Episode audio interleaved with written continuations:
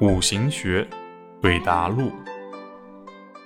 男生问老师：“我发现一种方法，记忆六十甲子很方便，不用死记硬背了。”五行学基本功需要以拙胜巧，五行学的技法呢需要以无胜有，五行学的咨询需要以静制动。基本功学习的过程中啊，记忆有多方便，实践就有多不方便。女生问老师：“上课的时候能不能先给一个明确的说法，以后再慢慢纠正呢？否则很难学习啊。”经过十年的探索。老师认为，对和错、是和非、好和坏、喜和忌都要放在两边才能领悟五行的本意。